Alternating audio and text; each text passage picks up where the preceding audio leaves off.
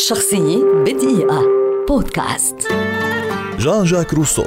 هو كاتب وأديب وفيلسوف وعالم نبات سويسري ولد في جنيف عام 1712 يعد من أهم كتاب عصر التنوير وهي فترة من التاريخ الأوروبي امتدت من أواخر القرن السابع عشر إلى أواخر القرن الثامن عشر. كانت نقطة التحول في حياة روسو عام 1749 حين قرأ عن مسابقة تعرض جائزة مالية لأحسن مقال عن موضوع هل إحياء النشاط في العلوم والفنون سيؤدي إلى الإسهام في تطهير السلوك الأخلاقي وما أن قرأ روسو عن المسابقة حتى أدرك المجرى الذي ستتجه إليه حياته وقرر أن يمضي في بيان الاتجاهات الجديدة للتنمية الاجتماعية. وقدم روسو مقاله إلى الأكاديمية ففاز بالجائزة كما نال الشهرة التي ظل ينشدها منذ أمد بعيد. تتسم آخر أعمال روسو بالإحساس بالذنب وبلغة العواطف وهي تعكس محاولته للتغلب على إحساس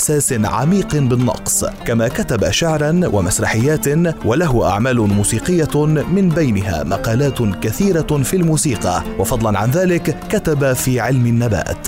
قام روسو بانتقاد المجتمع في رسائل عديدة. وفي كتابه العقد الاجتماعي وهو علامة بارزة في تاريخ العلوم السياسية قام فيه بطرح آرائه فيما يتعلق بالحكم وحقوق المواطنين.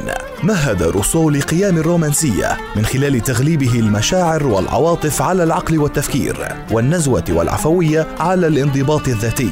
توفي روسو عام 1778 عن عمر ناهز 66 عاما تاركا أثرا كبيرا في كل المجالات التي تطرق لها عامة وعلى الصعيد الاجتماعي بشكل خاص. شخصية بدقيقة. بودكاست.